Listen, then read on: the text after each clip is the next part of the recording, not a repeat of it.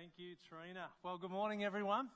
Lovely to see you here in this room. If you're watching online, great to have you with us this morning. And uh, I got to say, if you're here in Bendigo, we really look forward to uh, when you're going to come and join and be a part of uh, uh, this room with us as well, too.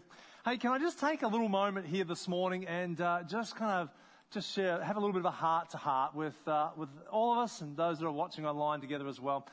You know, I, you know, there are moments in life where you feel uh, or you have a sense that as a ministry you are kind of poised and God's about to do something uh, in our midst. And I really do have that sense in and through for the life of the Bendigo Baptist Church as we, you know, as we kind of return in person and our rooms are full, our services are full, and as we kind of begin to talk about the future and where we sense God moving us as well too. You know, I'm a firm believer, of, and I often come back to this. It's a prayer that I often pray regularly, uh, particularly on a Sunday morning as well, too, or as I gather with people. God, it's not by might, it's not by power, but it is by your Spirit, says the Lord. And it is obvious that God's doing something in and through the life of the Bendigo Baptist Church and what kind of makes us up. You know, uh, if you're kind of new to us, you may not even know that right in the heart of Bendigo is our community care hub. And there's an amazing ministry that's coming out of that, and we are making a difference. God is using us to make a difference in the lives of people right here in this city, which uh, we are so, so grateful for. You know, uh, we're, we're, talking about uh, uh, the possibility of purchasing a building. Uh, just coming from our Eaglehawk campus this morning, and it was an opportunity there as we were talking about the establishment of a second morning service over there that will be launching on Sunday, June the 6th. Uh, we're also, uh, we have uh, the building, the concept building plans that we're going to unveil and talk about a little next week uh, at our members meeting. Uh, but then we also have the Bendigo Christian College that sits in the midst of all of that. And you think, my goodness, there is a lot of different things going on in the life of the church. And I've got to say, in my, in my moments of weakness, and there's plenty of those, uh, where I, you know, it is easy for me to suddenly feel overwhelmed as the leader and think, oh my gosh, God, uh, and, and fear has a way of creeping into all of that as well too. What I want to do is, what I want to ask of us this morning is that we would continue to be a church that is on our knees and we are praying. Because uh, that is the place in which we start from. Uh, it's not, because, uh, we don't do things out of our great skill and expertise. You know, uh, we really kind of come out of that place humbly before God. God say, would you move in our midst? But knowing that God is moving here, uh, I have this sense that, you know what, it is not going to surprise me that in the coming weeks and months that we're going to come under some kind of attack.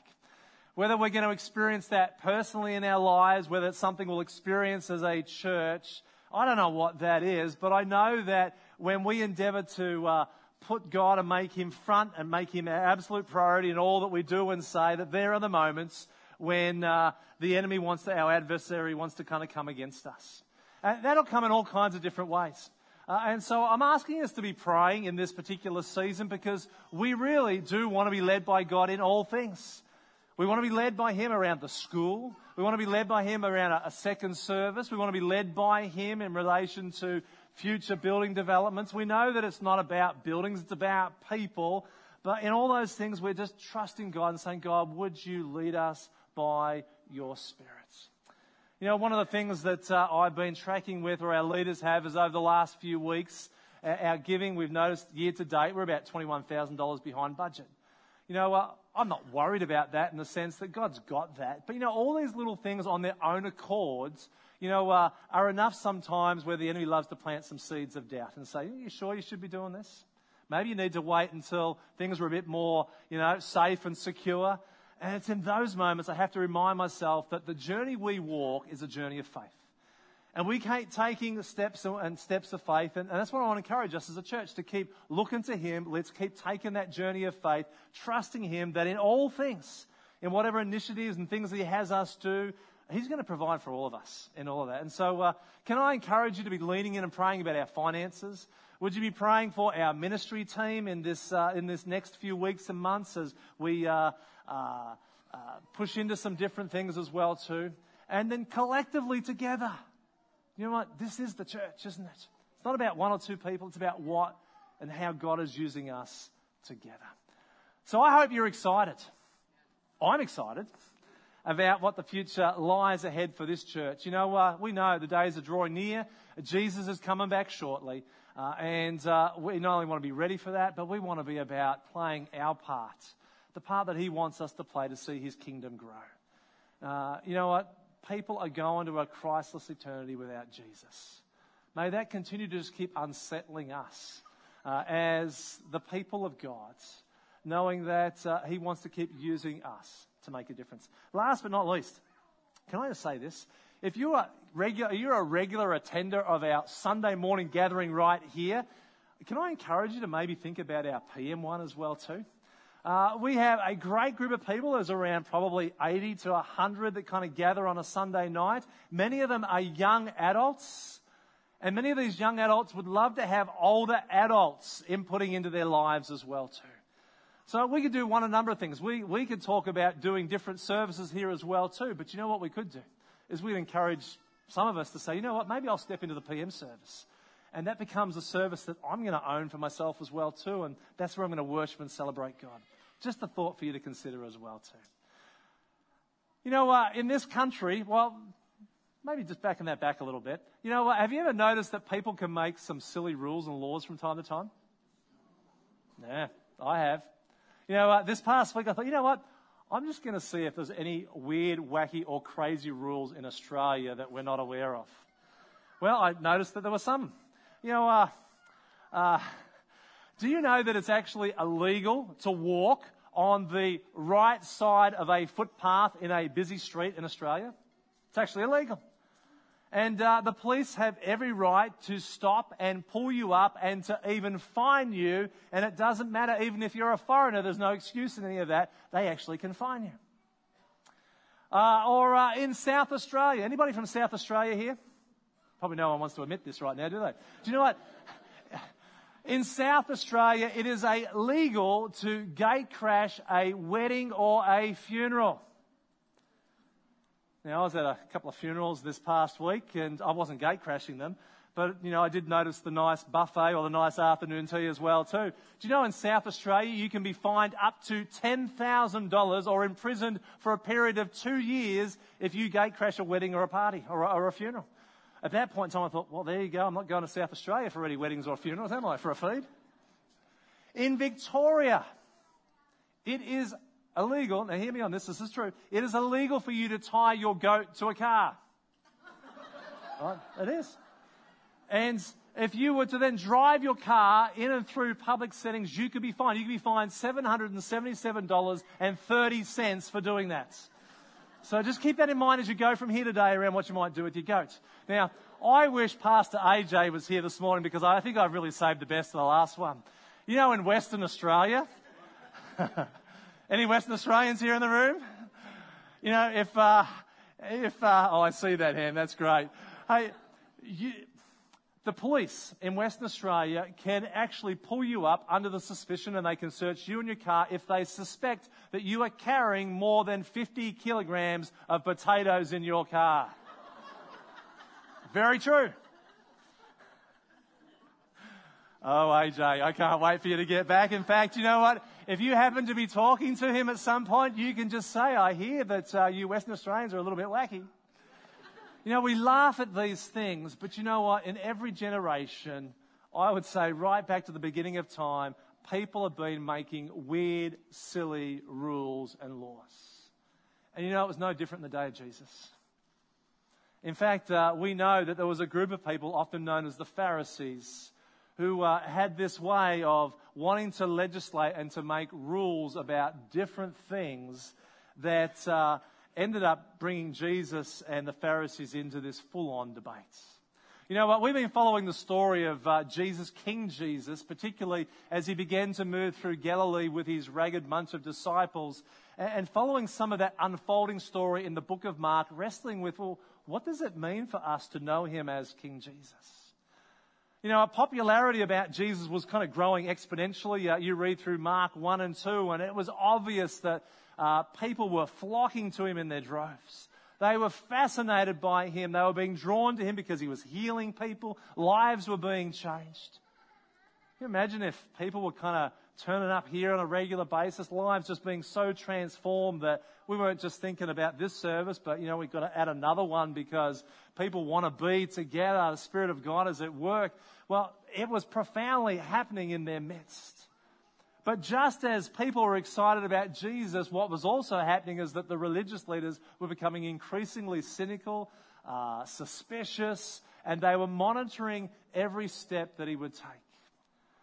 And at the end of uh, Mark chapter 2, uh, Jesus finds himself in a dispute. It is a full on dispute, head to head with the religious leaders, the Pharisees, over what you might call two Sabbath controversies. If you've got your Bible, Mark chapter 2, towards the end of Mark chapter 2, we want to have a look at this dispute because I, I, think in this dispute, as he talks about the Sabbath, there is something here that is profound for us today. When it comes to, well, what does this day mean for us? Because Jesus actually had some significant things to say to these men. In Mark chapter 2, uh, we pick up the story uh, in this place. Verse 23. Jesus has come head to head with these Pharisees, whom you might call, they're functioning as the religious police. And they're questioning him about the actions of Jesus and his disciples in a grain field. Here's what he says. What happens? One Sabbath day, as Jesus was walking through some grain fields, his disciples began breaking off heads of grain to eat. But the Pharisees said to Jesus, Look, why are they breaking the law by harvesting the grain or harvesting grain on the Sabbath? Now, who were the Pharisees? They were this religious sect within Judaism who were known for their personal piety, but also for uh, uh, their study of the Torah, the law, and the application of what that might mean for them.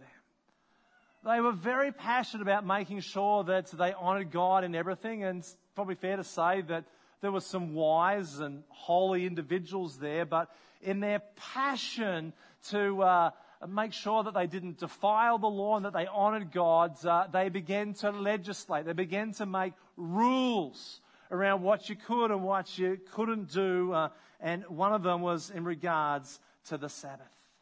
Now, if it had been you and I wandering through the grain fields, maybe picking a few heads of grain, they probably wouldn't have worried. But because it was Jesus and they're watching his every move, that they are incensed as to what he is doing. Now, what was the big deal about the Sabbath? You know, for us, you know, we, we hear the word Sabbath, uh, and we actually don't kind of practice it like the Jewish culture would. They, they would do it on a, on a Saturday. We, we might treat our Sunday as a Sabbath. You know, what was the big deal surrounding the Sabbath? Well, it was, it was one of the commandments. Uh, which God had enshrined for the Israelite community around keeping the Sabbath and keeping it holy. Uh, but what was the big deal? Well, well that word Sabbath means uh, to, uh, to cease from your activity or to rest. And really, we're introduced to it in the book of Genesis. It doesn't talk about the Sabbath, but we are told that uh, six days God created the heavens and the earth and all the animals, and on the seventh day he rested.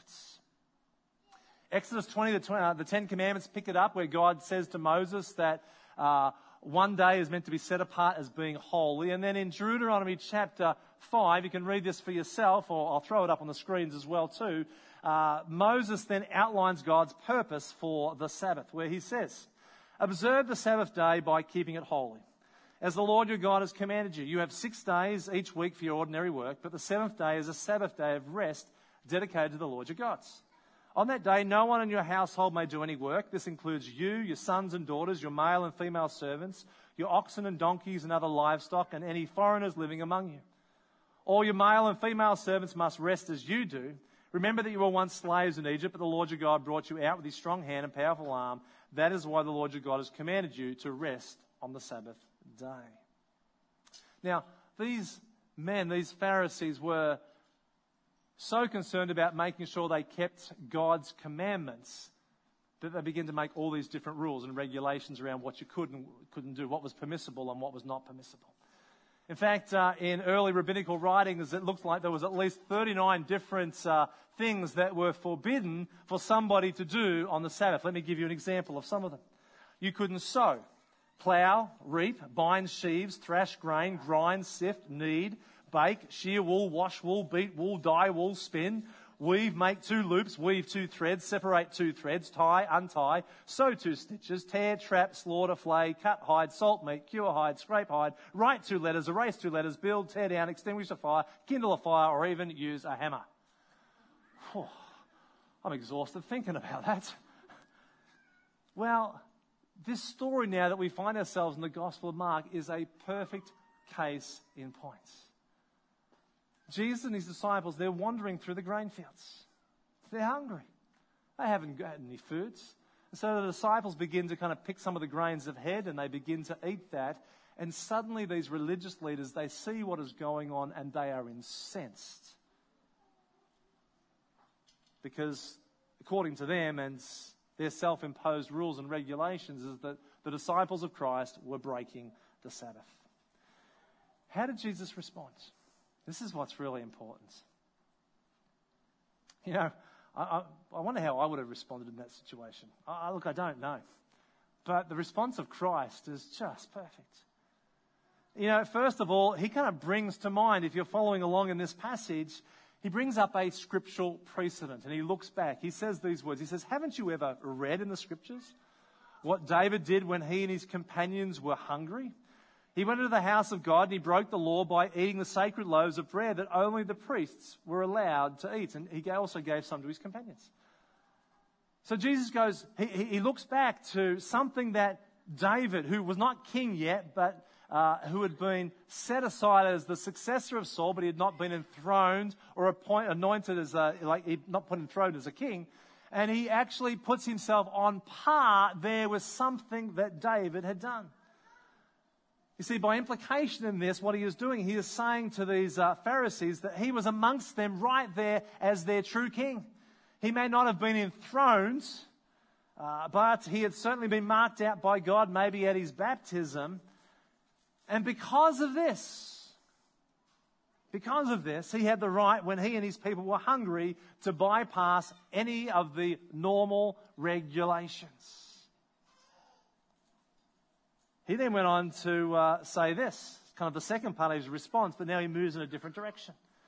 And he begins to remind the Pharisees around the, the intent of what the Sabbath was for. He says the Sabbath was made to meet the needs of people and not people to meet the requirements of the Sabbath. See, this was mind blowing for these Pharisees because up until this point in time, they had been legislating all kinds of things as to what you could and you couldn't do. And Jesus suddenly bursts into their world and he says, You know what? The Sabbath has been made for man, not man for the Sabbath. The Sabbath, in other words, was not to be viewed in a legalistic manner, but rather it ought to be applied with some loving compassion. So, in this instance, where the religious leaders, the Pharisees, were wanting to argue with Jesus around what his disciples should and shouldn't be doing, Jesus basically saying, you know what, you guys are way out of line. You have so not got this right. Where you might want to scold them because they haven't prepared their food a day ahead of time for the Sabbath, I'm arguing saying that it does not transgress God's will one bit for hungry people to have something to eat on this day. And then he kind of wraps it up with this. He says, he makes this statement about his own authority. Jesus says, So the Son of Man, meaning himself, is Lord even over the Sabbath. Now, what's he saying to them? Well, in essence, he is saying it makes no difference what you might think about the Sabbath because I am the authority on this matter. I am the one who decrees what is lawful and not lawful, what is permissible and impermissible, and my word on these matters is always going to be final. You can imagine, he is stirring the pot, isn't he? Well, Mark says he transitions from that controversy, that particular dispute, uh, and we're not sure whether it was the very next week, whether it was two weeks, a month, but we know that it was probably shortly thereafter that Jesus suddenly finds himself in a synagogue. It's on the Sabbath. And all Mark says to us is that they were in the synagogue there, and in their presence was a man with a withered or a deformed hand. And who was there? The Pharisees. Because they were wanting to see what Jesus was going to do on the Sabbath. In this synagogue? Was he, was he going to step outside of their self imposed rules and regulations? Would he suddenly heal this man that was in their midst? They were looking to try and catch him. Well, unflinching in the face of adversity, uh, Jesus pokes the bear. And he actually asks this man who was in their midst to just to come forward. There was no secrets. Jesus wasn't, uh, you know, he wasn't taking him out to the, the back room or to, uh, you know, he actually just calls him forward. You know, just imagine in this room, Jesus here, the religious leaders in the room as well too, and, and Jesus calling forward this man. And what, is, and what Christ does next is just wonderful. He poses this question. He says to his critics, Does the law permit good deeds on the Sabbath? Or is it a day for doing evil? Is this a day to save life or is it a day to destroy it? Now, the answer was incredibly obvious. And what Christ was saying was simply doing good was not just limited to certain days of the week. It wasn't just something that you might do from Sunday through to Friday. Doing good was you know, doing the right thing. It was always the right time to do the right thing according to Jesus. And suffering and hardship could be alleviated, in other words, on any occasion, and to choose otherwise was to pick death over life. See, the answer was obvious, but it was silence.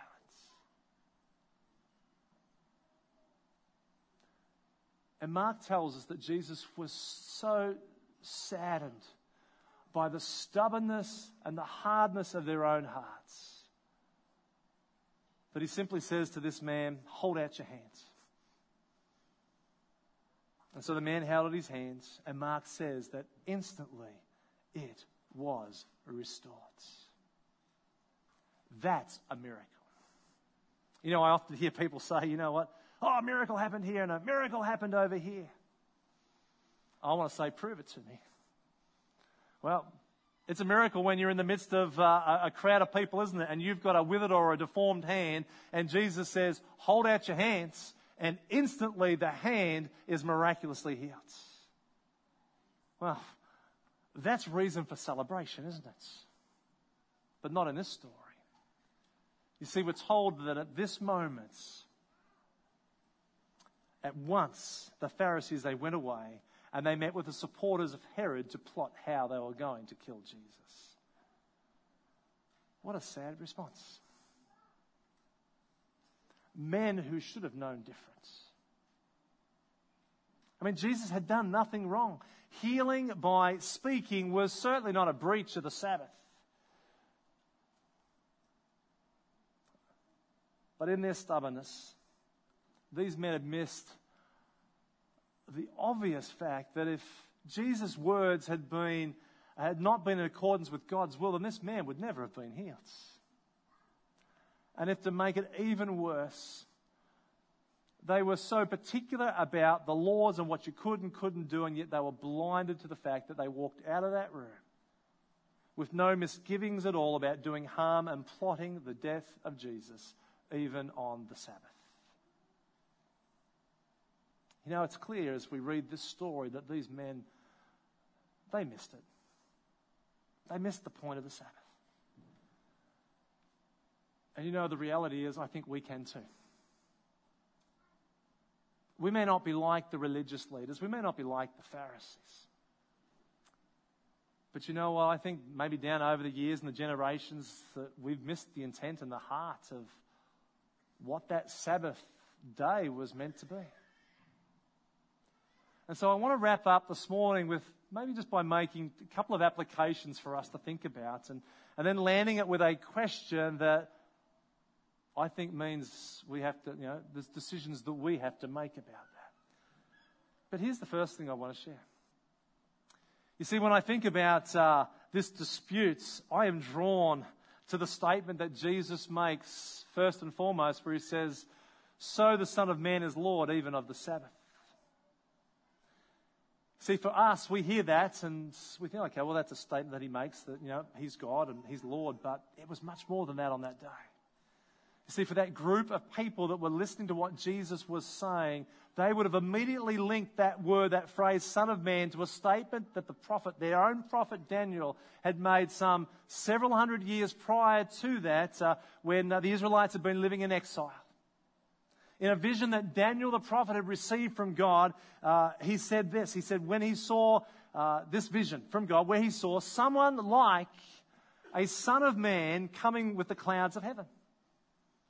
And he approached the ancient one, this is the Son of Man, and he was led into his presence. He was given authority, honor, and sovereignty over all the nations of the world, so that people of every race and nation and language would obey him. His rule is eternal, it will never end. His kingdom will never be destroyed. Daniel chapter 7, verses 13 and 14. You see, in that moment, let's not miss that.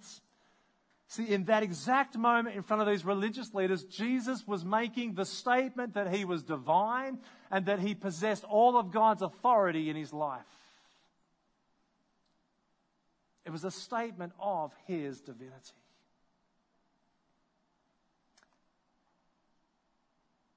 See, we can't let that just wash over us today. And maybe for some of us here in this room, you're hearing that for the very first time. And you may not put yourself into the camp of being a follower of Jesus. And a question that floats around that is well, what are you going to do with this Jesus?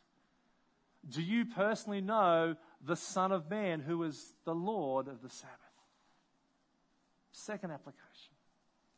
See, this teaching of Christ, I think, ought to remind us today, though, that it's always, uh, for those of us that follow Jesus, it's always the right time to do the right thing. And Jesus was making that point whether it was in the grain field or whether it was suddenly then in the synagogue as he healed this man with a deformed hand, that uh, it is always the right time to do the right thing, no matter the situation.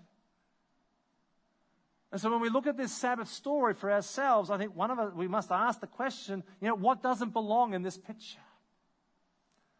And I think the answer to this is really obvious. You see, we're not being called to re-establish a, a, rigorous observance of the Sabbath like maybe Nehemiah did when he stationed guards at the, the city gates to make sure that the Sabbath, to stop the Sabbath from being desecrated. We're not being called to do that. And nor should we be trying to impose Sabbath laws on a world that doesn't recognize or honor God.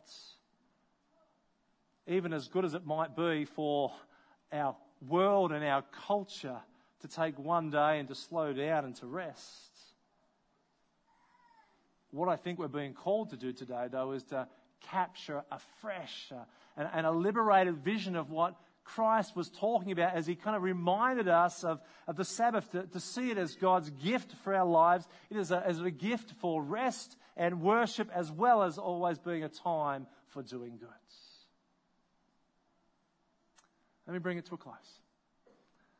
Maybe with this question. You know, as we think about those two applications, See, I wonder for those of us in this room, maybe what decision that we need to make today because we cannot hear the word of God and not respond. Well, I suppose we can. We can walk, we can walk out of this room and, and not think twice about it. But the word of God always demands a response in our lives. And maybe for some of us here in this room, or maybe you're watching online today as well too, and you for yourself, you have never embraced Jesus Christ as your own Lord and Savior. You see, first and foremost, the best thing that you should be doing today is wrestling with the statements that Jesus made. He said, I haven't come into this world to condemn the world, but to save the world. And in John chapter 10, verse 10, he said, You know, the thief comes to steal, uh, kill, and destroy, but I have come that they may have life and have it even more abundantly. If you're here today and you've never embraced Jesus Christ as your own Lord and Savior, can I, can I just say that Following Jesus is not about just being about rules and regulations. It is about a relationship with the creator of this world and with his son. It's about discovering that his son, Jesus Christ, came and died for you and I on a cross to forgive us of our sins so that we might live in relationship with him. And maybe there's just someone here today or maybe someone online. And I want to invite you to give your heart to Christ, to embrace Him as your own Lord and Savior, this Son of Man. God Himself, God with flesh on, who came to earth to bring us back into relationship with Him. You know, that's maybe a decision you need to make, or maybe for others of us, it's the reminder that uh, you, for your own life, you need to embrace the Sabbath way of life as a rhythm that God intended for your life. You see, that might mean that some of us in this room, we actually have to stop. And we have to take to heart the reality that God actually gave us a day to cease, to rest from our labors, from what we are doing. Some of us have got our engines going, uh, going full throttle and we never stop. And I am convinced that in this world, we've got so many people that are pursuing kind of their economic interests and gains, and yet, you know what? There is a spiritual wasteland that is just wavering around people because they are just go, go, go, go. You see, for us as followers of Jesus, God, God has given us a gift in this one day. Uh, it doesn't matter what day that you kind of take this as a gift from God. Certainly isn't a Sabbath day for me today. What's important though is that we take it and we see it as a, as a day or a time which we're going to cease. We're going to pull away, that we are going to rest, and we're going to reconnect and re engage with our Creator God in a rhythm that kind of makes life sustainable. Or maybe for others of us, it's a decision that says, you know what, I actually, I kind of get that. I get that rhythm of life, but I've become so bound up in doing nothing on this particular day that I kind of even miss the opportunity to do the right thing at the right time. You see, uh, the Sabbath day was set aside as a day of rest for worship, but it's also an opportunity for doing good and not just for a time for refraining from work. Can I say that choosing to visit someone, care for someone, serve on a day like today is a day in which we, you know, there's always a time to do the right thing. And maybe for some of us, that's the decision that we need to make.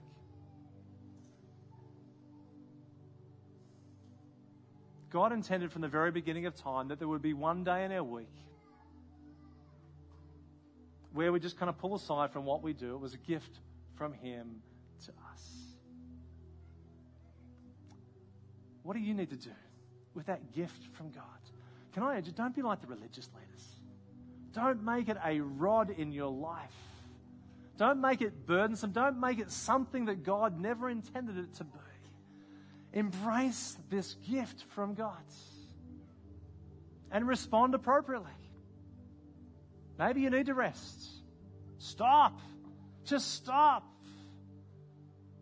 Maybe for others of us, we need to do something because God's calling us to respond in that way as well too.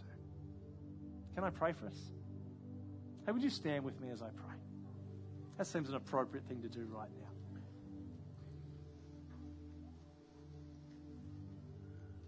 I'm going to give you a moment, just quietly here, for you to talk with God around what is right and appropriate for you.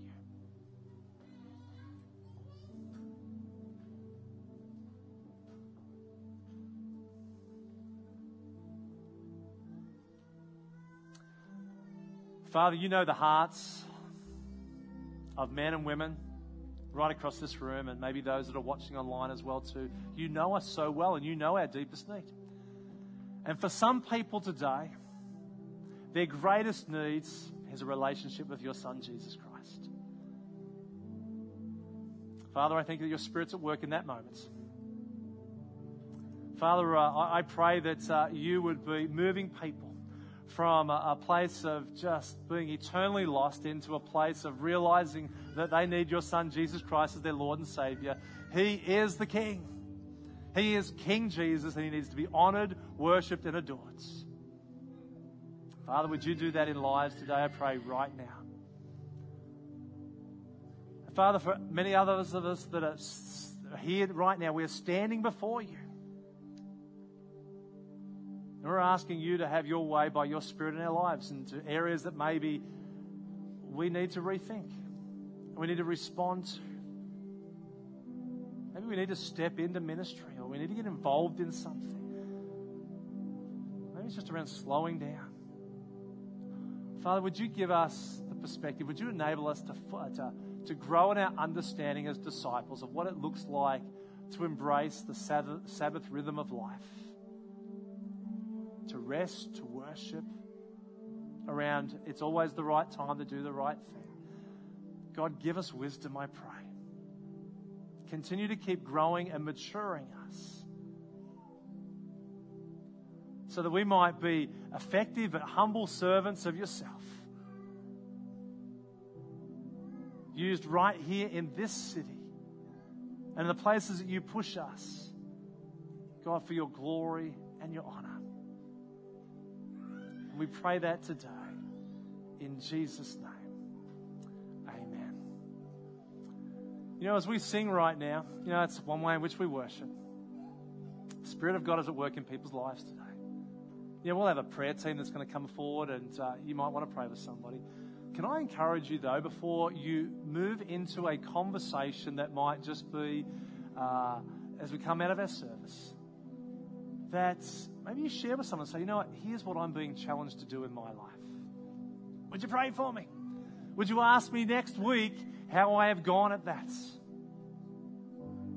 Because if we actually don't push it to that place, you know, we can be hearers of the word, but but not doers of the words. Let's be doers of the word as well. Let's worship together.